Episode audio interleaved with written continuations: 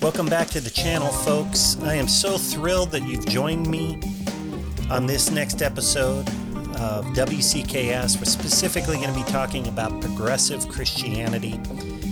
And I also want to pray for you all right now um, that the Lord would bless you and your family, especially in light of what's going on in the world with the return of the variant and the sicknesses going up. There are several folks, you know, that I am personally aware of, friends of mine that are in the hospital, um, family members of those friends that are in the hospital on ventilators. Um, one recently passed away. Um, I just got news of another young man, 40s, that um, is now in ICU, not for COVID, but is on a ventilator.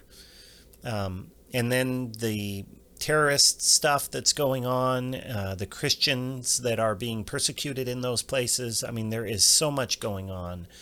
And I want to just quickly pray and then we'll get into the podcast. Father, I just ask that you would pour out your grace and mercy upon us, Lord, as we humble ourselves before you and cry out to you in dependence and submission. I pray that you would bless us and heal us and protect us, especially those in the Middle East that are going through significant trial with the Taliban and all that. I pray you allow them to get out and get away and not be uh, hurt. But I also know your will be done, Lord, and I pray that your will be done and that you be glorified in all things. And it's in Jesus' name we pray. Amen. Well, I am your host, Michael Russell. You have tuned in to WCKS, where we cannot keep silent about our Lord and Savior Jesus Christ. And we are continuing on in our series on progressive Christianity. This is part three. Uh, there will likely be two more parts to this series. And I pray you'd stay with me and stay through to the end of this. Now, we have been following along with an article from Alisa Childers, uh, who has written a, a book called um, Another Gospel.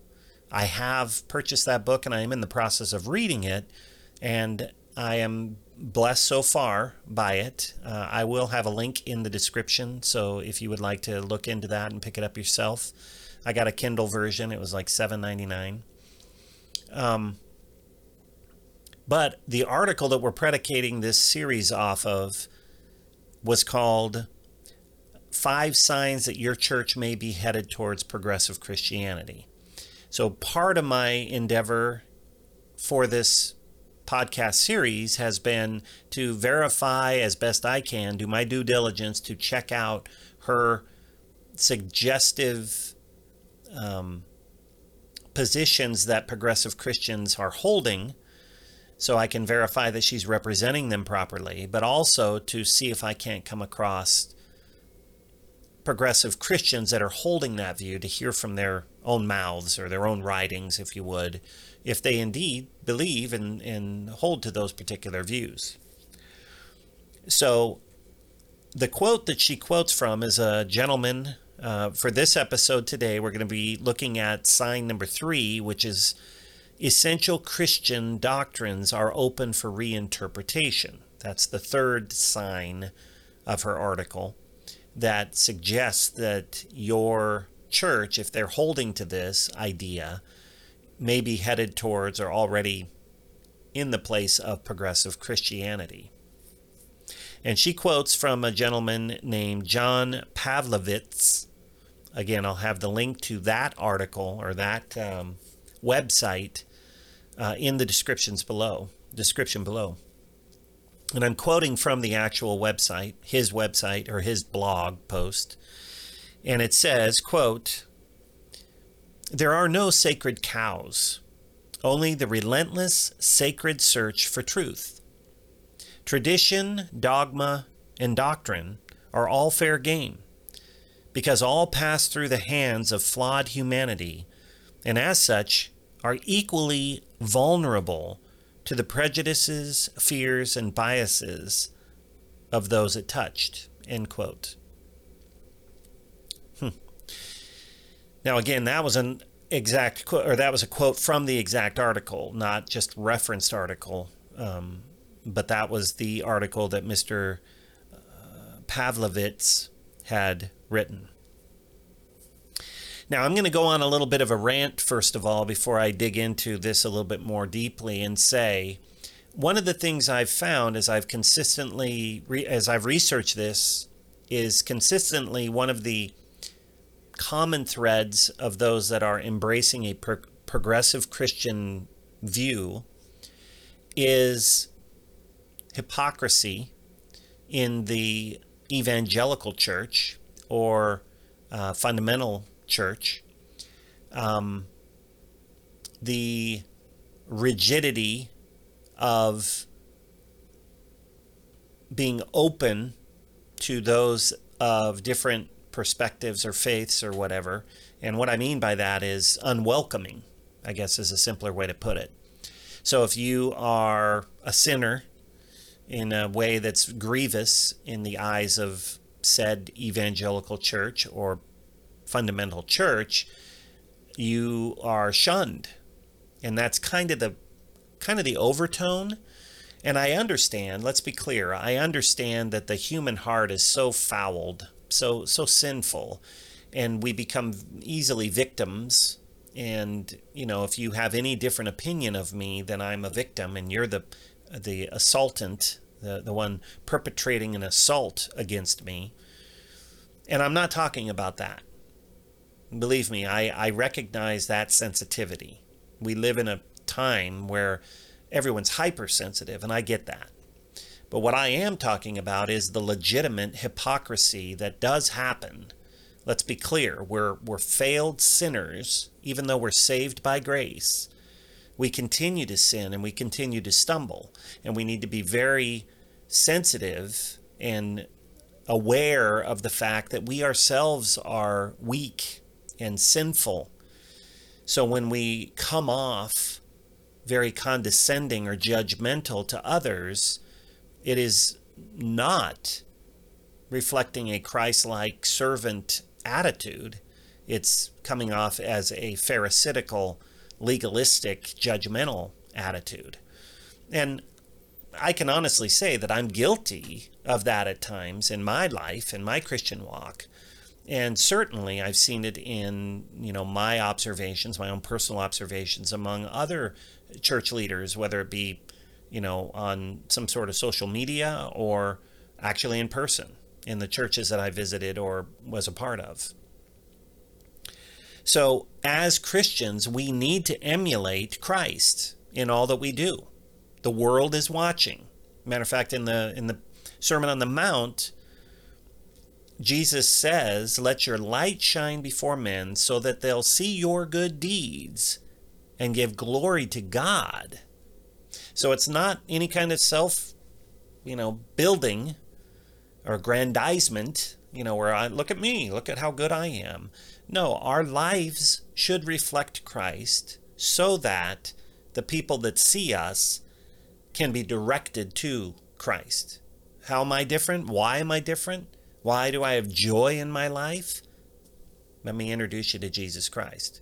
Because we're here to simply be ambassadors for Christ. We're not we're not here to build our own self up and and become a mega speaker Christian.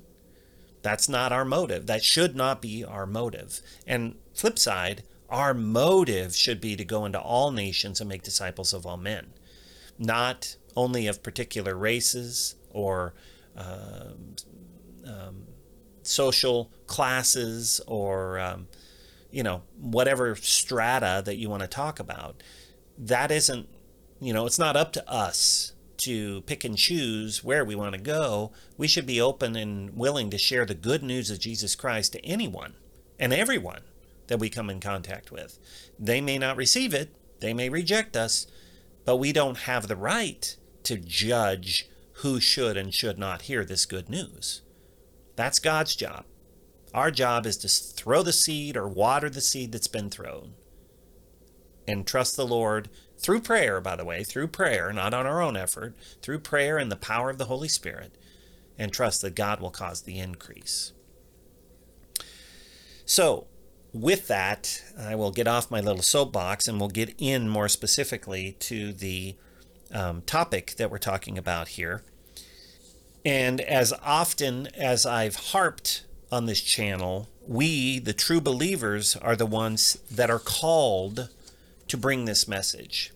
So, again, one of the consistent overtones that I've heard as I've studied on this topic of progressive Christianity is a general, and I'll say it that way, a general disinterest or unwillingness to carry the gospel message to the marginalized, to the poor, to the uh, homeless, to the sick, to the widow, the orphan.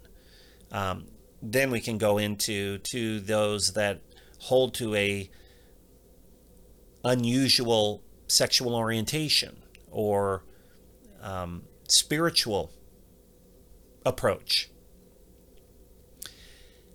And the general opinion, oftentimes, of evangelical Christians is yeah, you guys aren't even going out to those places or those people.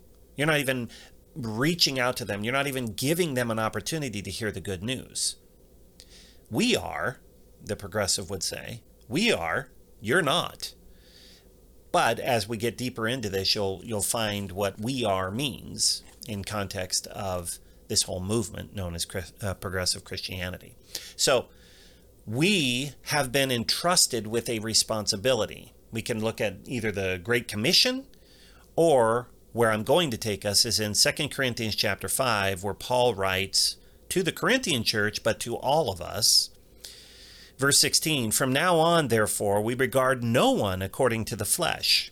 Even though we once regarded Christ according to the flesh, we regard him thus no longer. Therefore, if anyone is in Christ, he's a new creation. The old has passed away, behold, the new has come. All this is from God, who through Christ reconciled us to himself and gave us the ministry of reconciliation.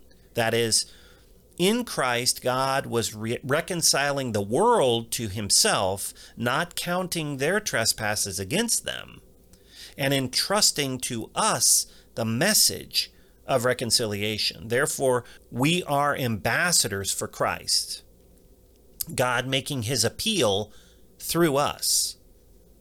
We implore you on behalf of Christ to be reconciled to God. For our sake, he made him to be sin who knew no sin, so that in him we might become the righteousness of God. What a passage, folks. What a passage. We, the believers, have been entrusted with taking the message of hope out to the lost and dying in this world. God doesn't need us, but God has so designed it that we are ambassadors representing Christ while Christ is in heaven tarrying, making intercessory for us, and so on. And we have been entrusted. Remember the Great Commission in Matthew 28 All authority in heaven and earth have been given to me. Therefore, go into all nations, making disciples of all men, teaching them all that I have commanded you to obey and surely I will be with you till the end of the age. So that is our charter. That is our commission, our mission.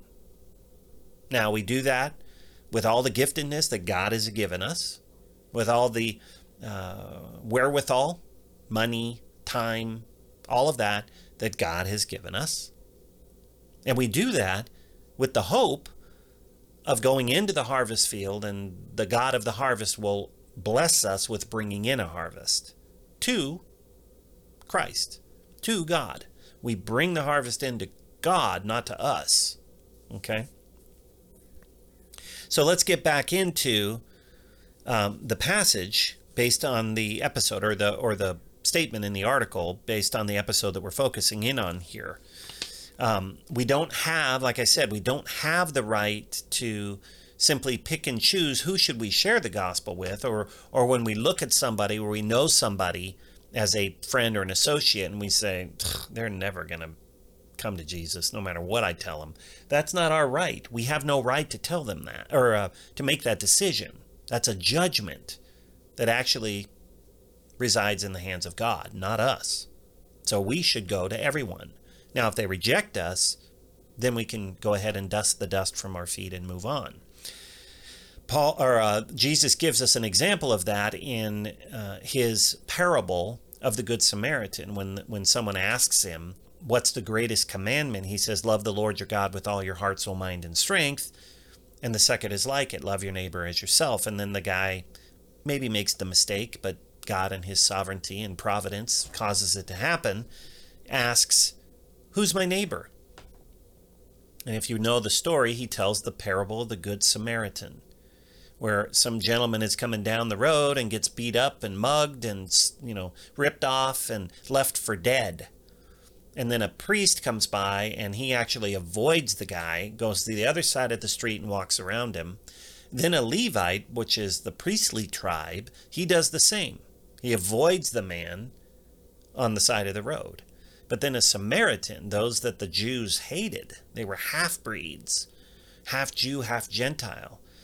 Well, he comes along and sees this man in need and immediately goes over and takes care of him, immediately administers first aid, but eventually takes him into a place to take care of him and nurse him to health, gives him money, and promises to come back and continue to support and care for the guy until he's on his feet. This is discipleship, really. This is not only bringing someone to a saving knowledge of Jesus Christ, giving them life, which is all by the power of God, but then caring for them and walking with them over time to teach them all the things that Christ has commanded, so that they too would be strengthened and built up, so that they too can take that message of good news and great hope out to the lost and dying. Okay? So with those accusations, we're a bunch of hypocrites and we, we don't love. We don't love. We remind ourselves of the verse out of, or the paragraph out of the Pavlovitz article. And he states again, quote, There are no sacred cows, only the relentless and sacred search for truth.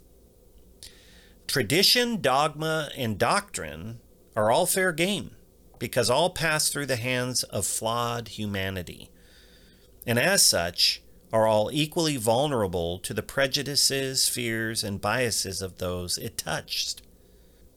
To make a statement like this suggests that you could read the Bible, and I'm going to get into it a little bit about what tradition and dogma really represent, but let's say doctrine, and read it and go, yeah, I, I don't really think that's what that means.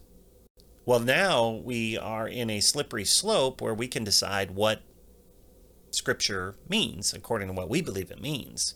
And that's where it becomes a little bit more dangerous. But let's remind ourselves what the Reformation was all about. And I'm going to refer back again to the Dave Jenkins article, which again is, is linked below. The article is called What Every Christian Should Know About the Protestant Reformation, and I'll pick up there. Quote, the distinguishing marks of the Protestant Reformation is the five slogans known as the solas. Sola Scriptura, Scripture alone. Sola Christus, Christ alone. Sola Gratia, grace alone. Sola Fide, faith alone. And Sola, De, sola Deo Gloria, the glory of God alone. The central issue of the Reformation was the authority of the Lord and His Word. When the reformers proclaimed Scripture alone, they expressed a commitment to the authority of Scripture as the reliable, sufficient, and trustworthy Word of God.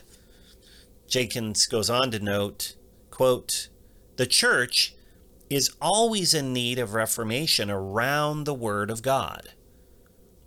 Even the New Testament Bible readers discover Jesus rebuking Peter or Paul correcting the Corinthians in 1 Corinthians. Since we are, as Martin Luther said, at the same time both saint and sinner, and the church is full of people, the church is always in need of reformation around the Word of God. So this kind of echoes what uh, Mr. Uh, Pavlovitz is saying, since it passed through the hands of people. Where the problem is, is what exactly is he trying to get at? The reformers said because people are flawed, we always need to go back and take what they're teaching now and bounce it up against Scripture because Scripture is the authority. However, when Pavlovitz says tradition, dogma, and doctrine are all fair game, let's identify what those are. Tradition, I think, is pretty clear. Tradition is tradition what we've done. We've always done it that way. Okay, now when you look at the first church, first century church, and you contrast that, for example, with the Jewish religion and the Pharisees and the Sadducees and the Sanhedrin, who were kind of coming up with extra biblical or extra scriptural things to do. The, the Pharisees and the, the leaders often did this where scripture would say go from point A to point B, and they would say, well, you got to also consider point C, and they would add a little something something to it. Jesus rebuked the Pharisees and Sadducees and, and scribes and teachers of the law throughout his ministry, and often would say, You uphold the traditions of men over Scripture. Okay? But Scripture was still the authority. And that's where I want you to keep focus here. So when we talk about tradition, I think that's pretty self-explanatory. Doctor or dogma is something that maybe as um, maybe a Protestant Christian, a Protestant, you don't hear that word that often.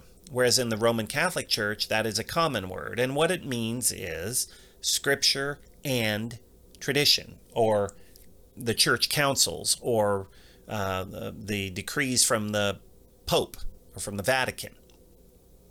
So dogma is kind of the package deal. Tradition may be looked at as just the traditions. Doctrine may be looked at as scripture. Dogma is kind of a combination of the two, as I'm defining it here. Going back to the Reformation comments from Jenkins, I'll continue and says the central issue of the Reformation was the authority of the Lord and His Word. Okay? When the Reformers proclaimed Scripture alone, they expressed a commitment to the authority of Scripture as the reliable, sufficient, and trustworthy Word of God. He goes on and says, At stake in the Reformation was the central issue of who is authoritative the Pope, the Church's traditions or church councils, personal feelings, or Scripture alone. Rome claimed the Church's authority lay with Scripture and tradition, and at the same level. So this made Scripture and the Pope at the same level as Scripture and church councils. Okay? The Protestant Reformation sought to bring change to these convictions by placing authority with the Word of God alone. A commitment of Scripture alone, alone leads to a rediscovery of the doctrines of grace because any return to Scripture leads to the teaching of God's sovereignty and His saving grace. And I'll close the quote there.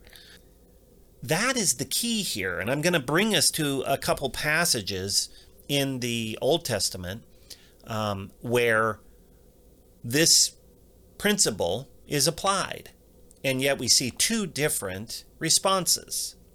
Okay? So again, Pavlovitz's article says there are no sacred cows, only the relentless sacred search for truth. Now, we could stop there and probably pick at that a little bit. The focus seems to be on truth. What's truth?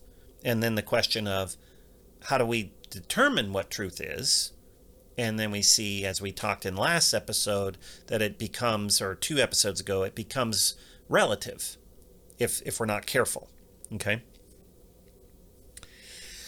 As I warned us already in the beginning, or I ranted in the beginning of this podcast, the church, the Protestant evangelical church, is guilty of hypocrisy and judgmental condescension in a generally speaking way, and maybe you individually.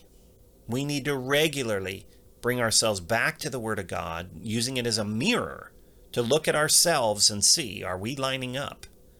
Not as a works righteousness, not as a works for salvation approach, but I'm speaking to those that are born again, those that the Spirit of God is indwelling supernaturally.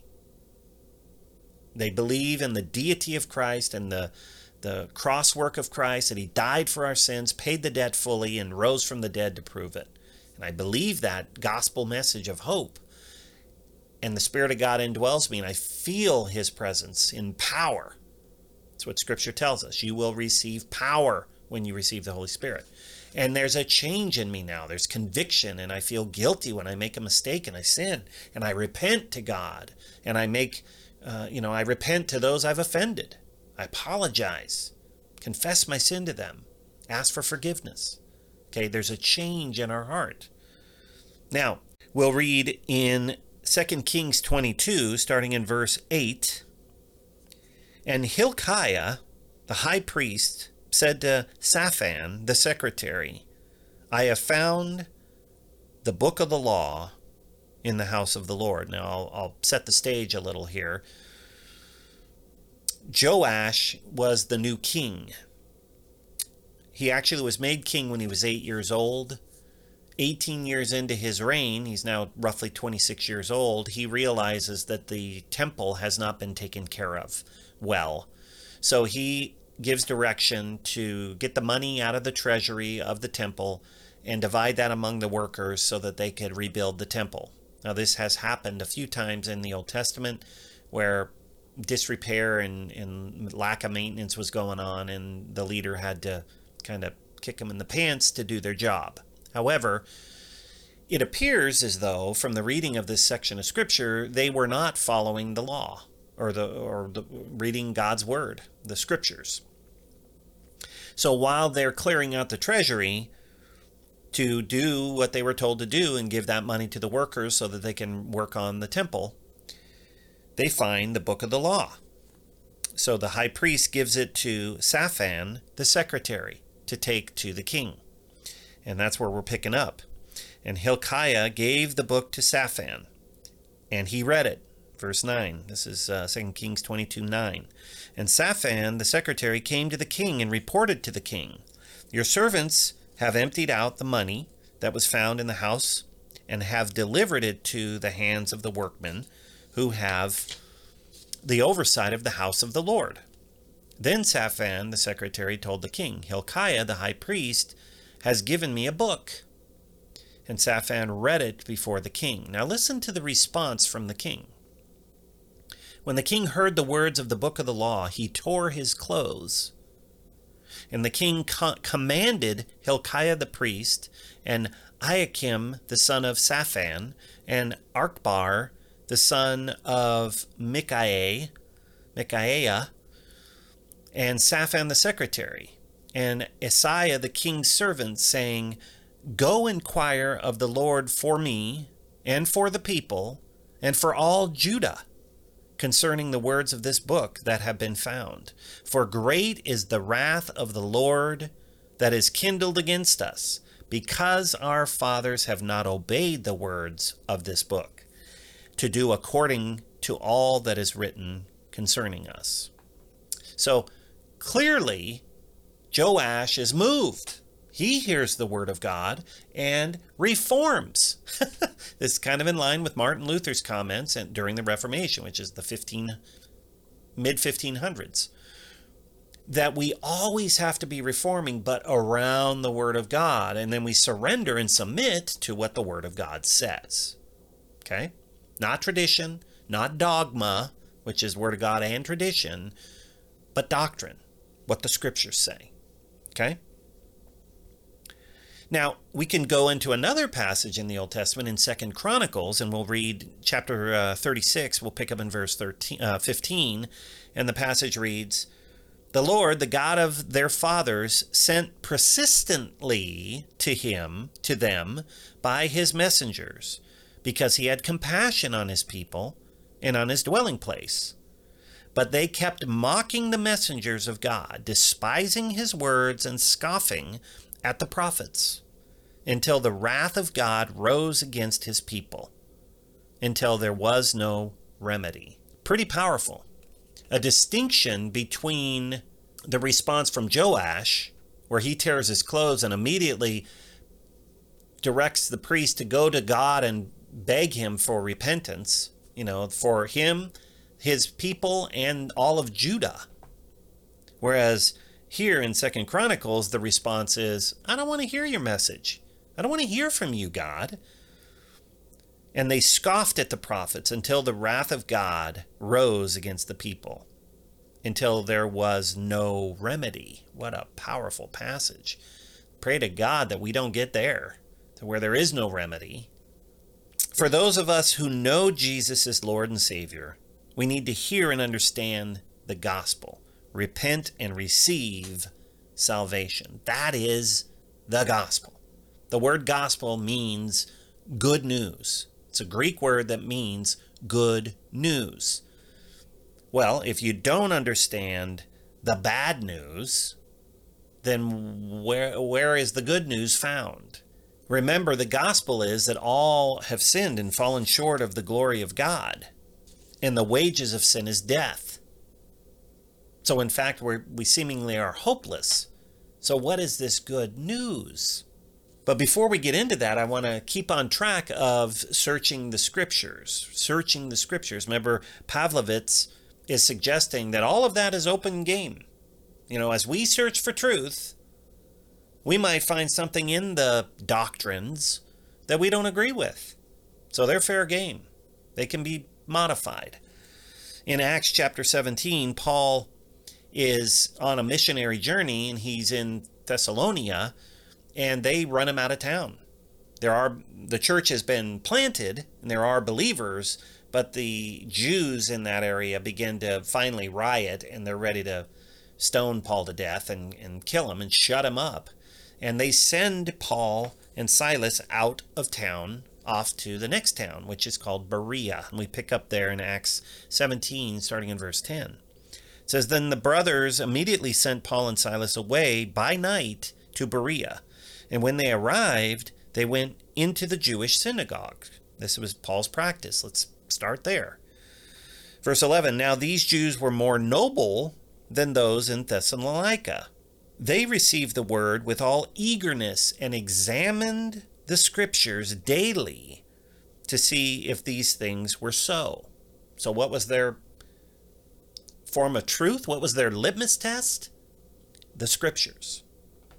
So they're taking what was being preached, which was revolutionary, this gospel that the Messiah has come in the form of a man, Jesus Christ, God the Son, only to pay the debt of sin by dying on a cross, substitutionary sacrifice. And they were testing that to the scriptures. Well, the scriptures they had were the Old Testament. And in the Greek form, it was the Septuagint, which was the translation of the Hebrew Old Testament into Greek. It goes on and says, verse 12, many of them believed, with not a few Greek women of high standing as well as men. But when the Jews from Thessalonica learned that the word of God was being proclaimed by Paul in Berea also, they came there too, agitating and stirring up the crowd. So they came and started causing division and, and strife for Paul, and he eventually moves on out of Berea. Okay. But the point I'm getting at is they would went back to scripture and they tested it with scripture. So we saw as Joash hears the scriptures, he tears his clothes and basically repents and begs God to show mercy. But then we see in the Chronicles passage that there are other times where they hear the word and they don't want nothing to do with it. So they shut the messengers down and all, and God's wrath is poured out on them. And then we see here in Acts, once again, New Testament, that they're going back to Scripture to test what's being told them to Scripture because they're holding on to Scripture. Scripture's the authority. So back to Pavlovitz's comments, we believe, I want you to hear this, this is now another segment of his article.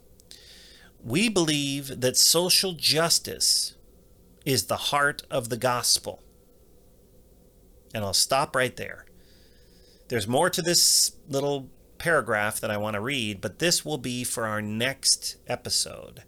that will take us to actually the fourth or the fifth sign of Miss Childers' article, bypassing the fourth, but we want to jump to the fifth since this is really apropos for this conversation.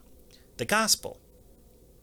And he posits the idea that at the heart of the gospel is social justice. And we can go off, but time won't permit us to, on this episode about what social justice means um, today in our culture, as well as maybe just in a general definition of what it means. So I will stop there for this week, but I want to thank you. Uh, thank you, thank you, thank you for joining me for this episode. I do want to invite you back, definitely. I love this fellowship. I want to hear from you, whether it's in the comment opportunities, whether it's on the podcasting platforms, or now the podcast is going to be video recorded and posted on YouTube as well.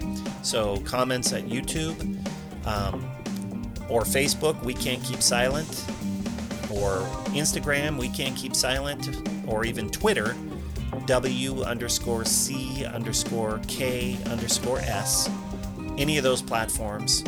You could comment to me or reach out to me via message, messenger, or send me an email we can't keep silent at gmail.com. And I would love to carry on with you and have a dialogue.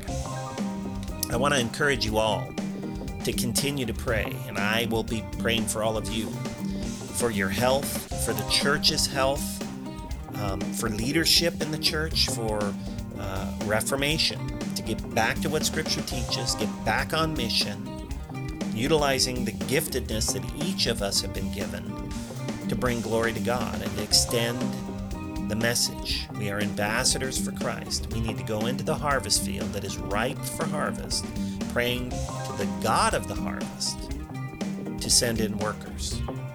That God would honor that and bring in a bounty. It's all God. But we need to be praying for that and that our minds would be set on the things of God through the power of the Holy Spirit. I want to thank you for sticking around. I look forward to having you back next week as we continue to dig into this passage on progressive Christianity. And I want you to pray for those that are wrapped up in this, that they would have their eyes opened by the Spirit to see the error of their ways and get back into a God fearing, Bible teaching church. I look forward to having you back, and until next time, blessed.